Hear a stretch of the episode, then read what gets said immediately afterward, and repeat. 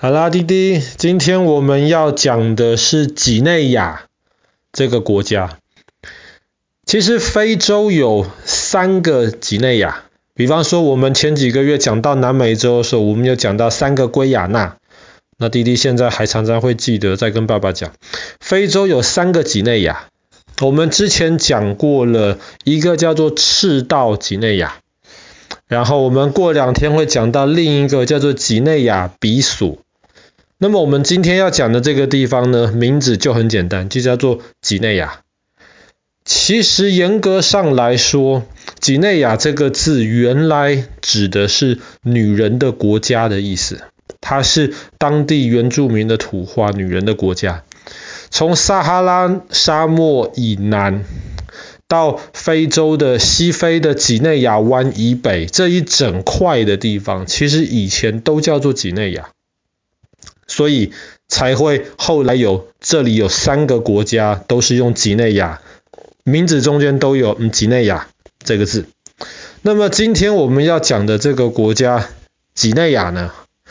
它是在这三个国家里面，嗯，算是一个比较建设发展比较少的一个地方。在几内亚，其实很多老百姓到现在都还不太认识字。所以爸爸之前也讲过，如果不太认识字的的话呢，那么其实就比较不容易学新的知识，那么生活环境其实就比较不容易做出一些改变。几内亚这个国家其实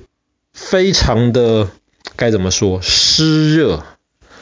它不像是大家对于非洲。像我们通常想到非洲就是那种旱灾呀、那干旱这样，其实不是的。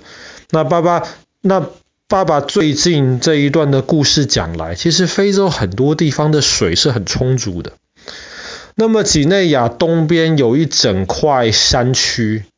这块山区叫做富塔贾龙。富塔贾龙这块山区被称为是西非的水塔。为什么叫水塔呢？因为西非几条最重要的大河，基本上都是从这个地方，从富塔甲龙这个地方流出来的，所以这个地方有非常非常多水。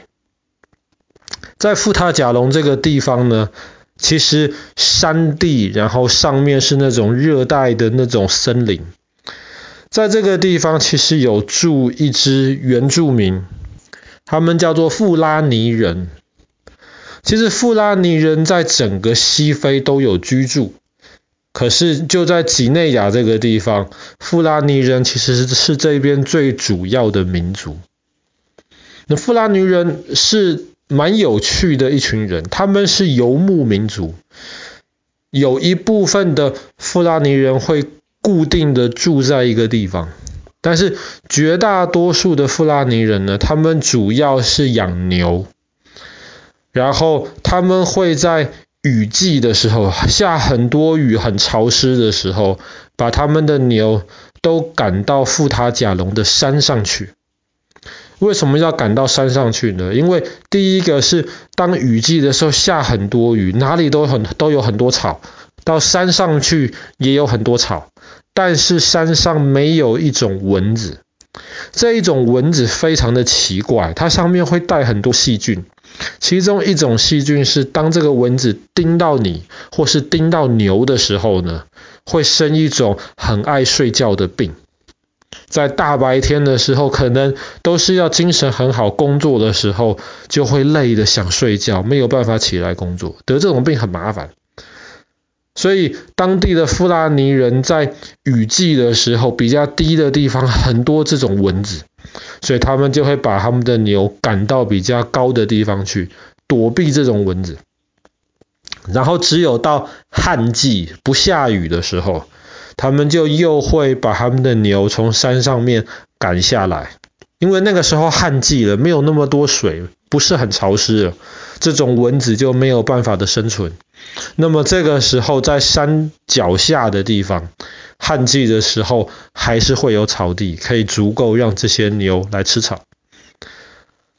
富拉尼人很有名的一个特色是他们的女人非常厉害，他们很喜欢织布，然后他们会织那种五颜六色、非常非常漂亮的那种衣服。所以富拉尼人他们织的那一种布，其实在当地或是对于观光客而言都是非常受欢迎的一个东西。那么很多人其实就会到当地这种山区，专门去找富拉尼人聚集的地方，去跟他们买他们这种织的五颜六色、这种花花的这种布。然后爸爸就在想，他们为什么会特别喜欢这种颜色很鲜艳的布？很有可能是因为在山里面，可能都是绿色的。他们如果穿得太朴素的话呢，那么其实可能。女生就不太容易展现出自己的特色，所以当地可能就很习惯有这样子的传统，女生就要打扮的是非常多颜色、很漂亮的。可是富拉尼人的男生就很不一样，这一个族群里面呢，他们基本上都是伊斯兰教，然后他们就非常崇尚男生就是要穿着那种纯白色的衣服，然后。富拉尼人的男生里面，如果有人是特别懂伊斯兰教、特别懂可兰经的话，那么在当地的人就非常非常的尊敬他们。然后这样子的人，在当地的社会当中呢，就有比较大的这种权力，大家会听他讲的话，然后他也会透过教伊斯兰教、教可兰经的一些方法，然后来教当地的小朋友能够来读书，能够来认字。因为富拉尼人，他们对于这种宗教的文化其实非常的热忱，所以再加上他们又是住在那种比较高的这种地方，所以有人就称他们或是呃富塔贾龙这个地方叫做西非的西藏，就有点像是中国的藏族一样。他们也是对于宗教很虔诚，然后也是住在海拔比较高的地方。很多人到几内亚这个地方去旅游，最喜欢的就是到富塔贾龙的山区里面去践行。这个时候就要请一个导游，当地的导游，然后他就会带着游客到那边去，可能一连要走五天甚至一个礼拜的时间，在中间他就会帮你规划好路线。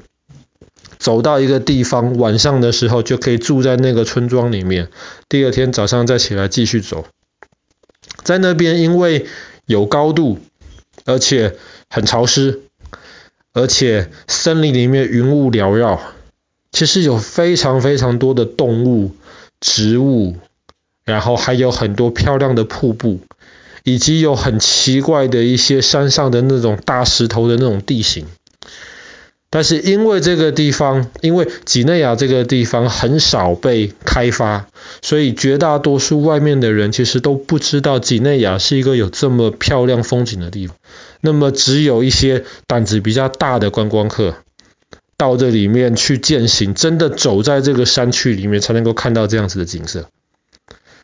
但是要去几内亚其实真的不是一件很容易的事情，因为这个国家的政治其实很不稳定。甚至在去年底的时候，他们国家才出现了一次政变，本来的政府就被底下的一些老百姓推翻掉了，所以这个国家政治不稳定，那就更难吸引外国的观光客到几内亚这个地方去参观。好啦，我们今天的故事就讲到这边，几内亚的富塔甲龙。